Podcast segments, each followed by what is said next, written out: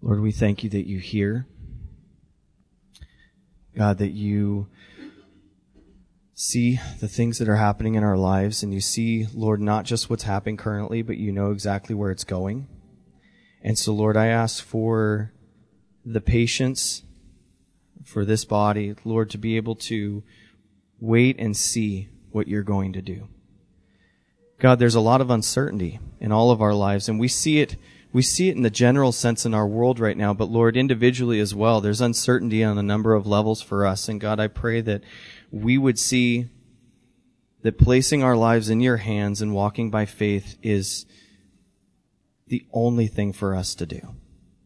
God, I thank you that as difficult as it is, that you remove safeties from us, Lord, that are of this world and teach us complete reliance on you. And I pray, God, that you would continue to do that. Lord, as much as my flesh doesn't want anything to do with it, God, I pray that you would cause us to walk by faith and not by sight, that you would lead us by the power of your spirit, and God, that we would see just how powerful you are in the midst of uncertainty. God, would you teach us from your word this morning? I thank you for this church, Lord. My heart is so full. Just seeing these faces and being in the same room with them. It's so exciting to be with people, Lord, that love you and want to walk with you. And so, God, would you just, in our individual hearts right now, till up the soil, prepare it to receive from you. Lord, speak to us by the power of your Spirit. May these be your words. We ask it in Jesus' name. Amen. All right, you guys. We're back to Daniel, chapter 2. Turn there with me this morning. I make no promises on how long this will take. So, uh, right up till 11, right up till the next service.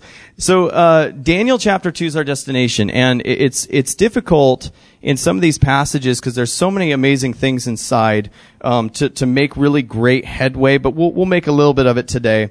Um, I want to remind you guys that Daniel and his friends at the end of the first chapter, we noted something about them as Nebuchadnezzar had them come in and he interviewed them and compared them to the other wise men, the magicians and the sorcerers and all the different types. There's six different types of um, wise men or you know counselors that that are going to be listed in Daniel that Nebuchadnezzar had. Six different types. And it's interesting, as they were compared to these guys, these young men, Daniel most likely at the end of his three year trial, being about 18 or 19 years old, that they were shown to be 10 times better than the other guys around them. And we know this wasn't because they had a great workout routine. It wasn't P90X. The thing that, that, that really set them apart was God. It was God. God was the one who was filling them with wisdom, and He had honored their choices to prioritize Him and to put his things first uh, with the eating of the vegetables and drinking water. And Like we're not going to defile ourselves with the king's foods. My wife's smirking at me because we had a conversation about this yesterday. She's like, see? Vegetables and water. It's in the Bible. I'm like, it was a supernatural thing. Like, that's not supposed to happen. That's all you need in life, dear. Lima beans and water. But you guys, we, we see God do something miraculous and, and they're more healthy than all the other young men around them that are raised up and they're being brought into, we could say indoctrinated into the Babylonian lifestyle. And so due to the Lord's blessing, he does this because they honor him. And chapter one ends with us feeling pretty good about this exilic experience. You're like, all right, I think life's going to go. If I mean, if Daniel ended at the end of chapter one, you'd be like, and he lived to the days of Cyrus. That puts him most likely in his 90s. You know, that's Persian Empire. So Daniel, you know, he, he's got it. He's, it's all right. No problem. Well, now we get to the body of the letter. Now we get to the meat of what's going on and we find out that Daniel's life is not going to be simple.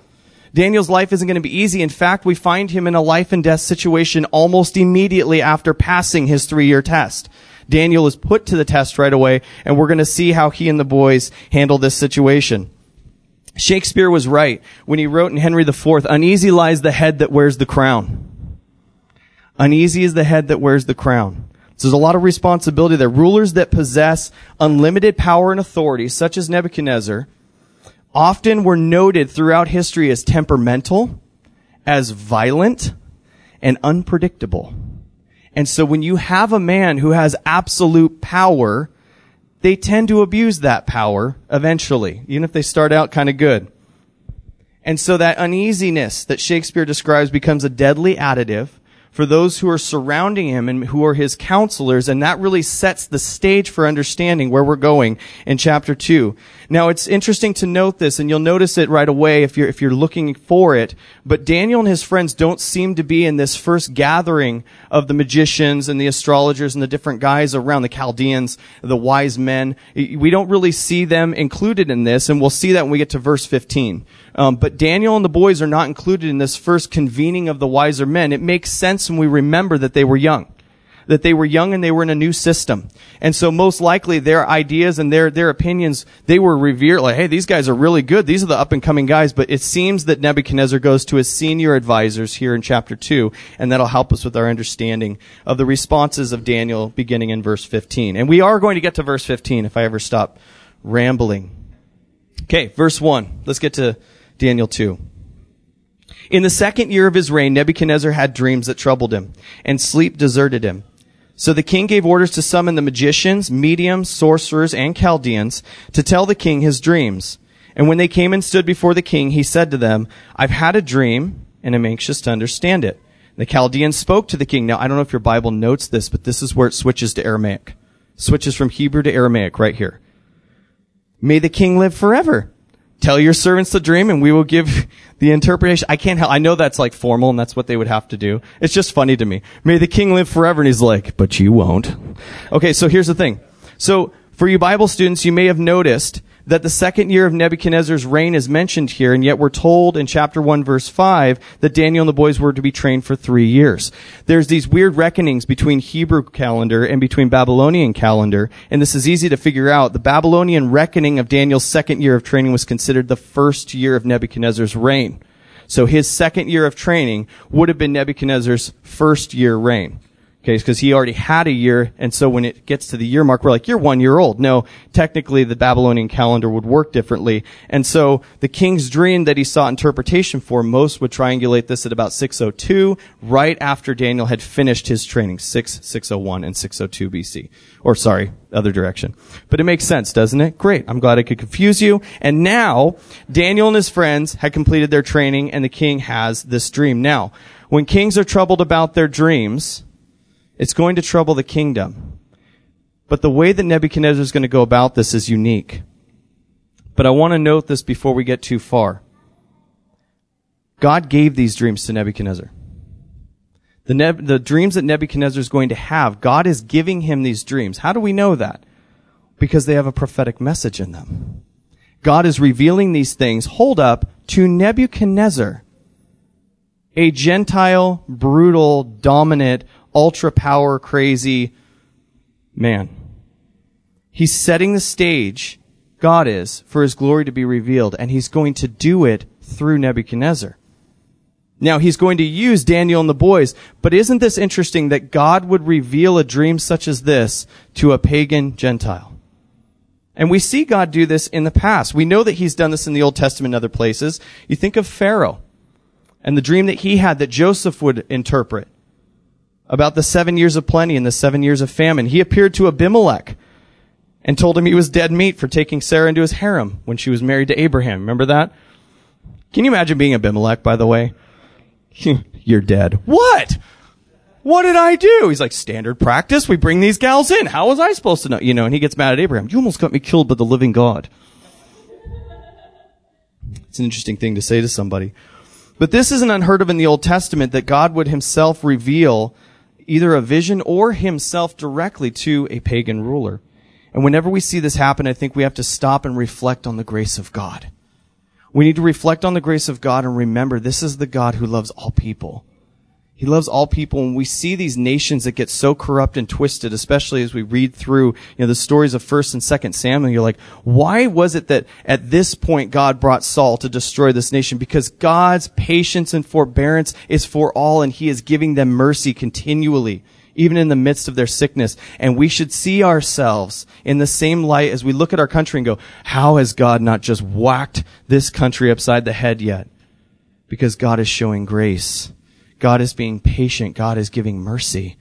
Remember that. We're on borrowed time. He won't forbear forever. God's going to do what's just. He's going to do what's holy, but he is giving grace right now and he is buying the church time to do the work that he brought us here to do. And we need to be about that work. We see a picture of the grace of God as he speaks to Nebuchadnezzar and gives him this vision. But we know this as well. If uneasy is the head that wears the crown, I'll add that grumpy is the king who's not getting his beauty sleep. So here, and, and don't think that that doesn't play into this, by the way. If the king's not sleeping, he's already upset, and now he's doubting his wise men. We'll see this in a minute. It makes sense.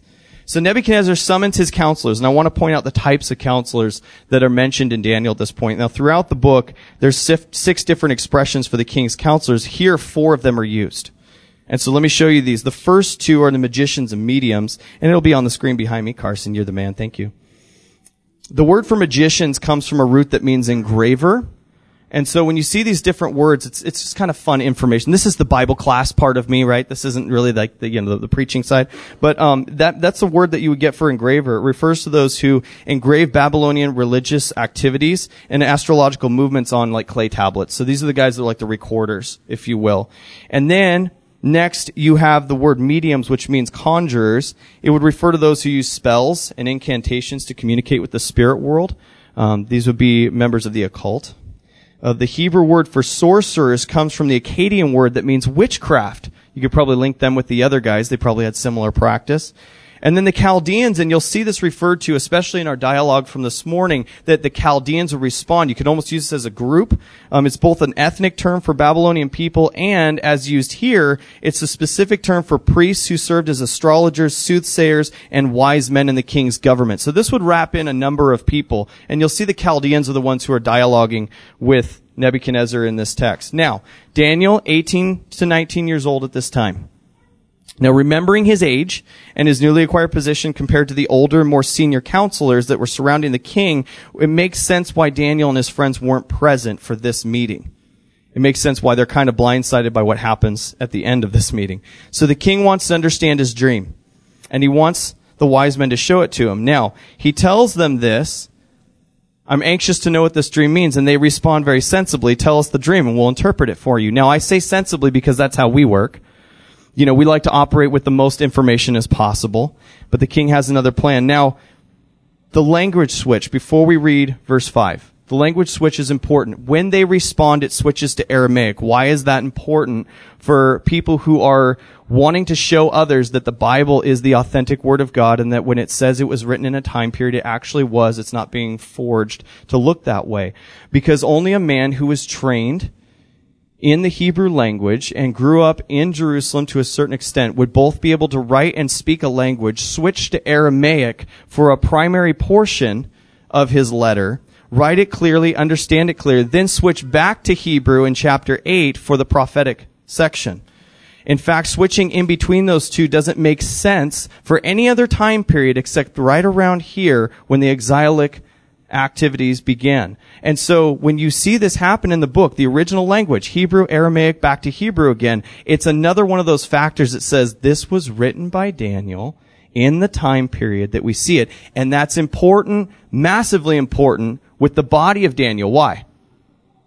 Because it's a prophetic message and it's going to speak to things that have not yet come. And people, when they read the book of Daniel, will say, you see, no one could predict that. And Daniel's about to say, you see, God can predict that. He's seen it. And so this gives more validity to the text you're reading by seeing the language switch. It doesn't devalue the book of Daniel. It gives actual credence to what he's saying and shows us that we are in the time period that he claims to be in. Okay, isn't that fun? Verse 5. This is where the story gets interesting. So the king replies to the Chaldeans. He says, My word is final. If you don't tell me the dream and its interpretation, you will be torn limb from limb, and your houses will be made a garbage dump. But if you make the dream and its interpretation known to me, you'll receive gifts, a reward, and great honor from me. So make the dream and its interpretation known to me. Verse 7, they answered a second time. May the king tell the dream to his servants, and we will make known the interpretation. They're like parrots, right? Verse 8, the king replied, I know for certain you are trying to gain some time, because you see that my word is final. If you don't tell me the dream, there is one decree for you. You've conspired to tell me something false or fraudulent until the situation changes. So tell me the dream, and I will know you can give its interpretation. You know, I love it when the dialogue in, in scripture is so clear that there's really just not a lot to, to talk about. I find things, but there's, you know, there's, it's just so clear. It's like, these guys are in big trouble. The kings figured them out. He's like, you're so wise. You see the future. You can tell all these events that are coming. Prove it. Tell me what I dreamed. Tell me what the dream was before you interpret it for me. Now, when it says my word is final, some translations have been the dream is forgotten, but it's pretty clear here, I think, that the statement my word is final, if you look at the original language, is referring to the finality of the king's demand. In other words, this is what it is. I'm not moving on this. I'm not going to give you any wiggle room. You're going to answer me. And we see that based upon how he responds in a minute. Now, Nebuchadnezzar is doing something that's smart. He's testing his wise men. Now, I won't say that it's smart in the end with his reaction to them not being able to do it. That's not smart. That's pretty brutal and violent. But you're like, ooh, teasers. Yeah, that's right. I'm teasing you. Just stay with me here. So, but here's, here's the point of that. He wants them to prove themselves, to prove that the ability that they have is divinely given. Prove to me that you have a source here that is supernatural, that you can do things that are not ordinary, right? Outside of human ability. Now, my mind, just the way that I work, I, I thought of 1 Kings 18.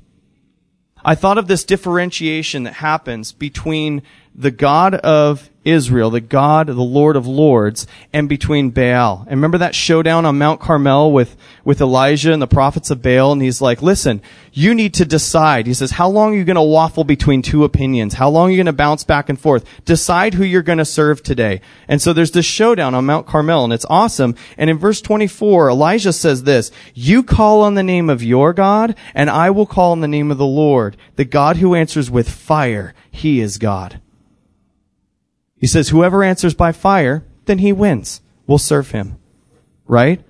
And so here Daniel is going to be put in this situation because rather than demanding that this be revealed by fire, the king is demanding that the revelation of this dream be shown through these men and the interpretation given.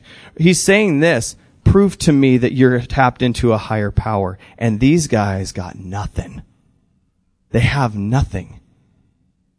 See, what Daniel's going to prove and show is the glory of the God of Israel.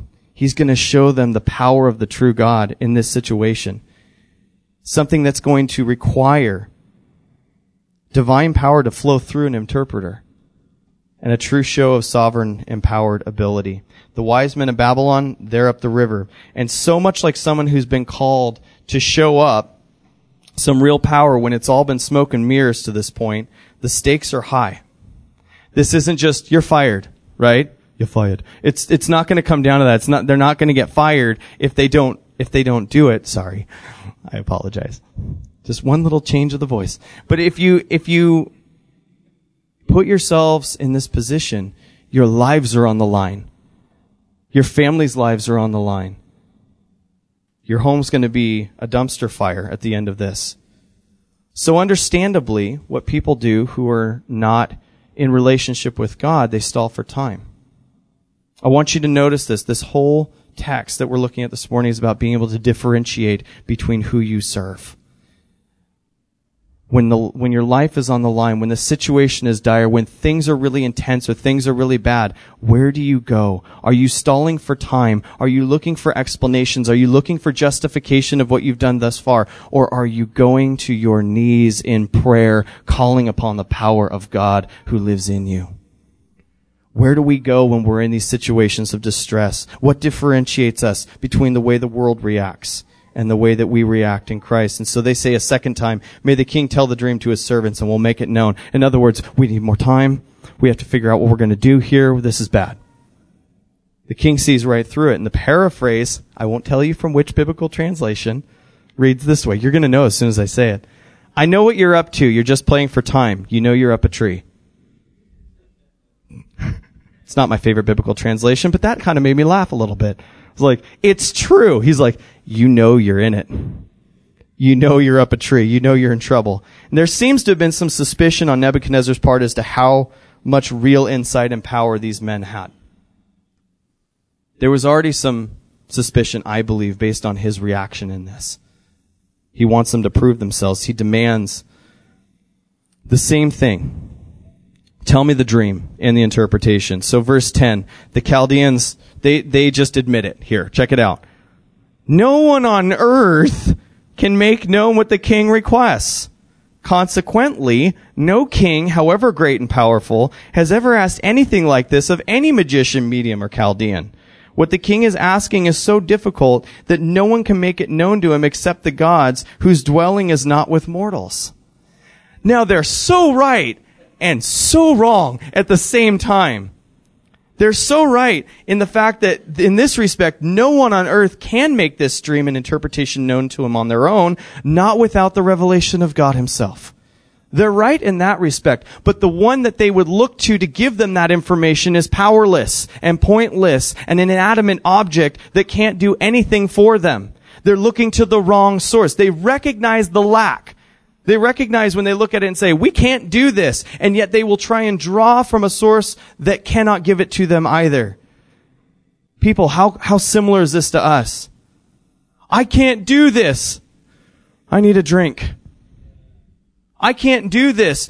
I need some drugs or I need something. I, I need some kind of admiration. I, I have to fill that thing. I need something to give me the strength to get through this or get by it or get around it. And it's one of these things. And God says all of them useless, powerless, pointless. The only one that can reveal the dream and interpret the dream and give you the power to live out these things is God himself. And so where do we turn to for power? Where do we turn to to be able to do the things that we know we're supposed to do or face the situations that we're in? If we are crumbling and falling apart currently because of COVID or any other situation, if we're falling apart, we are not relying on Christ.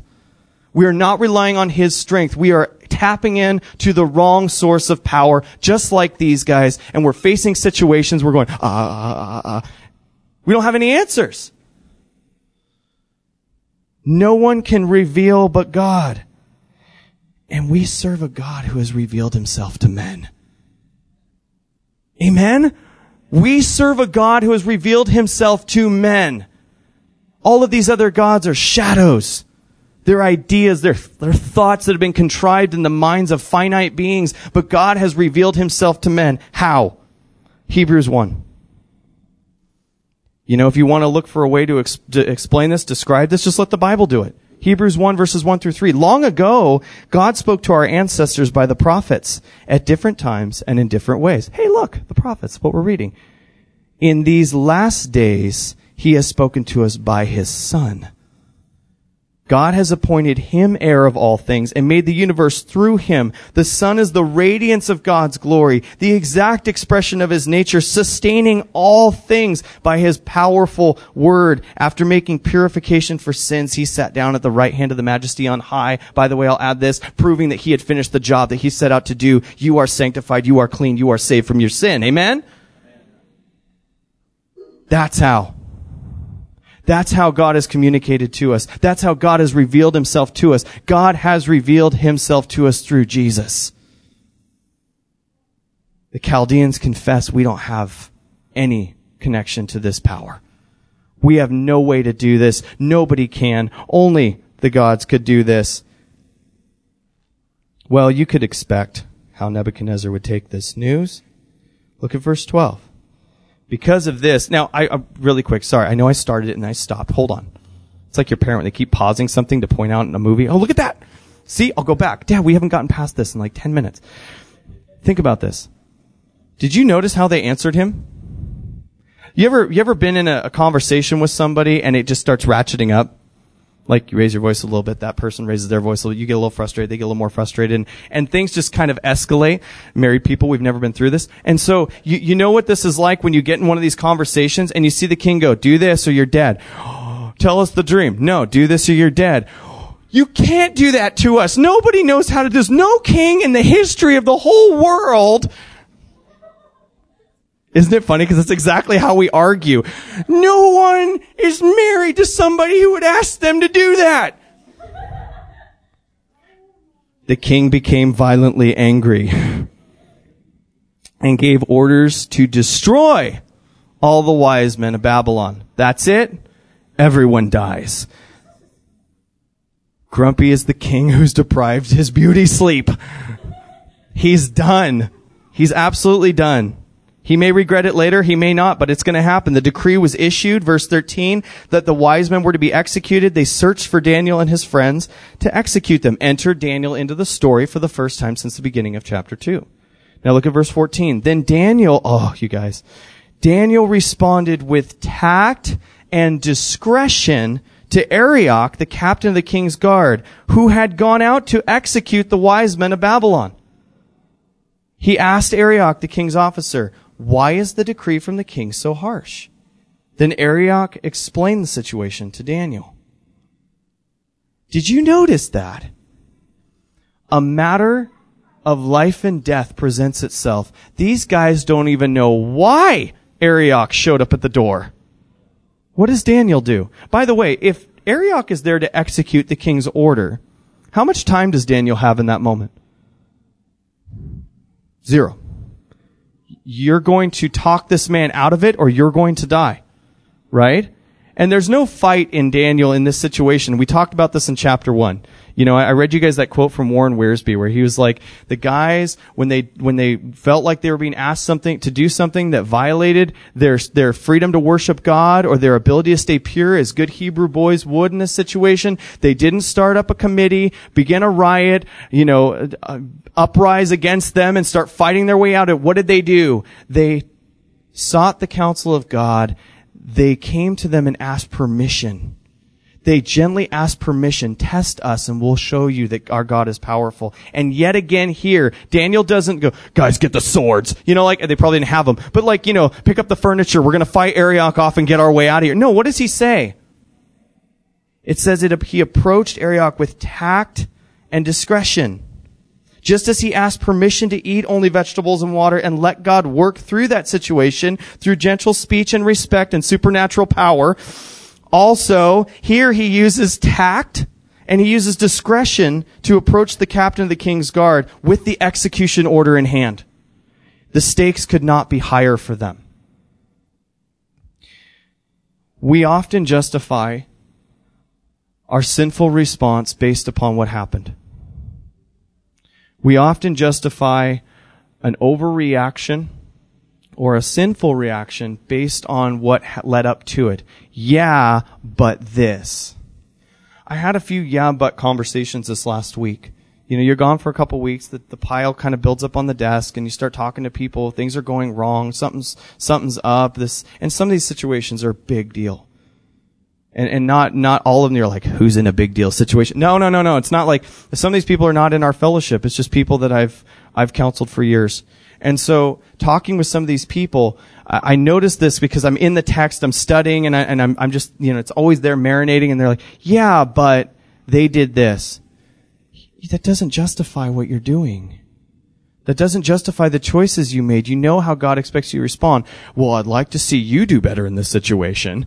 You know, like there's these kind of things that are said and it's like, well, you're, I'm not saying I, you know, I would just rush in and, and do a better job than you're doing, but you're still trying to justify what you're doing rather than doing what God has asked you to. Don't make excuses. We can't make excuses as Christians. We have to do what the Lord has asked us to do. And the circumstances leading up to that choice, yes, they can hurt us, they can wound us, but it doesn't give us the reason, it doesn't give us the freedom to sin. It doesn't give us the freedom to do the wrong thing. The factors in play, I'm not saying they don't exist and they're not real. What I'm saying is, is they cannot tell you or dictate to you how you respond. Christ tells you how to respond. Jesus told you how to do this. Somebody keyed my car this week for no reason. I kid you not. Big old scratches. And I was very upset. I was quite displeased. But you know what? I was so convicted when I was like, man, I tell you what, if I was, what would you do? Love my enemy. Ask him if I could pray for him, maybe. You guys, these are the situations that God's like, how you doing in your walk? You know, it's easy when life's easy. You put that on a t-shirt, right? It's easy when life's easy. It's the easy button. It's that staples button, you know. We just want to hit the easy button all the time. I have something I need to talk to you about. Yes, you're beautiful. I know! I love this easy button. It doesn't exist. It's fictional. You guys understand that the, the situations that we find ourselves in, when the person rams you with the cart for no good reason, you turn around and they go, you go, Mm, we, we have to find a way to represent Christ in those situations. We have to love our enemies. And just because the situation is dire and it presents itself in a life and death situation to Daniel and the boys doesn't justify them of trying to get out of it. He uses that same tact, that same discretion, that same wisdom that God gave him. Says, hold up, hold up, hold up. Don't lose your cool. Let's talk about this. What, why is he so mad? He uses wisdom. He stays calm. Life and death. We freak out when someone buys the last roll of toilet paper. You guys, there's no excuse for us to not represent Christ in any situation. He's empowered us to do so. He's not asking you to do it on your own strength. Be filled with the Spirit. How essential is it for us to seek the Lord in the morning in prayer and to stay in His Word for just what we're going to be going through that day? For just such a thing as name your situation. So Daniel doesn't lose his cool. Now God does something powerful and you may miss it if you went too quickly here. So I'm not going to go too quickly. We've got a little bit of time. God honors his approach. Look at verse 16. Daniel went at once to see the king. Did you notice that? Daniel went to, to Nebuchadnezzar himself. Now, who did, sorry, I know I'm stopping in the midst of a reading here. I'm right in the middle of a verse. Gosh, Mike, just finished the verse. Hold on. You recognize that this is the king that just sent Arioch to kill all the wise men in Babylon. Right? And Daniel walks in, requests more time to tell the king what the dream meant. What did the other guys request? tell us the dream you know, they're, they're just, they're freezing up. They asked for, for, you know, just more information or anything. And that says Daniel somehow walks in and gets more time. Look at verse 17. Then Daniel went home, told his friends, Hananiah, Mishael, and Azariah what had happened. He urged them to ask the God of heaven to show them his mercy by telling them the secret so they would not be executed along with the other wise men of Babylon. Don't miss the incredible U-turn, the 180 that Daniel somehow, by the way, we know it's not Daniel, this is God turns on Nebuchadnezzar. He shows up and he gives him time. What was it? Don't you want to know what Daniel said? You know, I know it's not in the Bible. God's like, you're not supposed to. I know. I just, I get curious. You know, I want to know what he said. I don't think Daniel buttered him up. I think Daniel just went and was really honest with him. We don't know. But either way, the king sent him home with time. That is something that only God could orchestrate. That man is angry. And he has the power to have Daniel killed right there in the room. And he gives him time. I don't know what Daniel said, but the Lord is at work here. You guys, I want to point something out to you, and, and we'll close with this. Being able to differentiate between those who belong to the Lord and those who do not. Often, the opportunity to do so often presents itself when the people of God pray. When the people of God seek His face and do things His way. Now, God can show grace, and I say often when I talk about that happening because God will show grace and use and work through us even when we're being chumps. Right? Seeing God do things in my life and it's like, wow, Mike, you must have just prayed over that so much. No, I literally ran in and it happened. Like, I mean, it just, it, there wasn't a lot of preparation. But I believe oftentimes in our lives, the thing that separates us or is going to make very apparent that we are different than those who do not belong to God is it's a matter of prayer. It's a matter of submission to God. It's a matter of dedication to God. And so I want you to think about this. How are we different? How are we different than the world around us? And not just how, but is it visible? The way that we're handling our current climate, is it visible? Is, is it visibly different than the way the world is handling it? You know, and I'm putting myself on the line here because God did this on, on purpose. You know, don't you love when God does this on purpose? God allowed me to go through something this week that made me very, very angry to prove his point. that I daily need to die to self. That I daily need to be filled with the Spirit. That I need to be looking for opportunities and not making excuses when the circumstances make me want to react sinfully. You guys, we need to be submitted to Him because what we're going through right now, how we're handling it, it matters greatly. It should differentiate the power in us from the lack of power in the world. Malachi chapter 3. Spoken to the people of Judah. Uh, if you've if you've never read Malachi, I encourage you to do so. There's there's some really cool like dialogue, answer back and forth that goes on inside Malachi. I taught it for our home group years ago, and, and it was really fun to kind of read that with the group and talk about these conversations that are happening.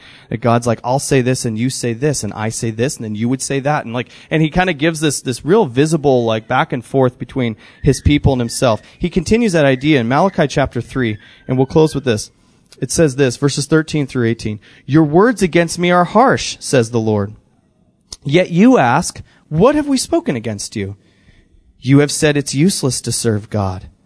What have we gained by keeping his requirements and walking mournfully before the Lord of armies? So now we consider the arrogant to be fortunate. Not only do those who commit wickedness prosper, they even test God and escape.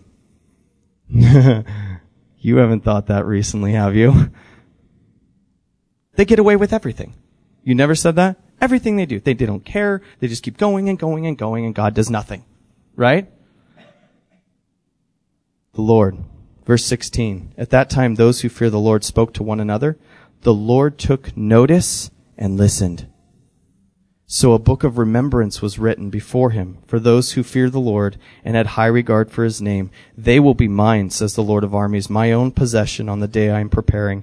I will have compassion on them as a man has compassion on his son who serves him. Notice verse 18. So you will again see the difference between the righteous and the wicked, between the one who serves God and the one who does not serve him. God is keeping a book. Now, some people are like, is there a real book? I don't know, but the idea is there. Right? Think about what the book of remembrance, all the ancient kings had these. The book of remembrance, they would write down these, these certain events that happened. It's how we understand a lot about ancient kingdoms. We remember this from the book of Esther. Remember that? Is it Xerxes? I always get Ahasuerus Xerxes. I think it's Xerxes says, I can't sleep. Read me from the book. So they start reading to him this from this, the book of remembrance, the book of the kings. And what happens? He goes, wait a minute. Mordecai did this and we didn't recognize him. What reward did he receive? Right. And they're like zero. And he's like, all right, here's what you're going to do. Make Haman miserable. but here's the thing. Like, here, here, here's, here's how that works out. You think about this in the context of what God's talking about here. He says, I am keeping a book of remembrance of what? Those who honor me with their lives. Those who commit themselves to me. Those who obey me. They're going to be my possession on the day I'm preparing. I'm going to have compassion on them as a man has compassion on his son. Great connections there. We're not going to do it because we don't have time all the way to the gospels, but so you will again see the difference between the righteous and the wicked, between the one who serves God and the one who does not serve him. People people, don't grow weary in doing good. Galatians 6, 9. In due season you will reap if you don't give up. Don't give up. Keep doing good. Don't stop. Don't quit. Keep doing things God's way no matter what the climate around you is. We saw this work out for Daniel. We've seen God remember him and use him in these situations. There are a number of ways in the Bible that God shows the difference between those who belong to him and those who don't. And here on the stage, here's this group of guys that have zero power and the king is going to just wipe everyone out because of them. And Daniel and the boys are going to step in and they're going to call upon the name of the Lord. And you can guess what's coming next week when we go further on. God's going to reveal the dream to him and he's going to give him the interpretation. And Daniel's going to take that to the king and show him that the king of kings is God Almighty. That Nebuchadnezzar doesn't know everything, but God does. And I can't wait to get to Daniel 4. Daniel 4 is so unique, and I'm not, I'm just, we, we can't, but I can't wait to get to Daniel 4 because Nebuchadnezzar gets into this whole thing and he starts talking. He's like, I'm Nebuchadnezzar, I did this, this, and this. Let me tell you about my experience with the God of heaven. Let me tell you about what I went through and experienced with this God, this King of Kings, this Lord of Glory. It's awesome.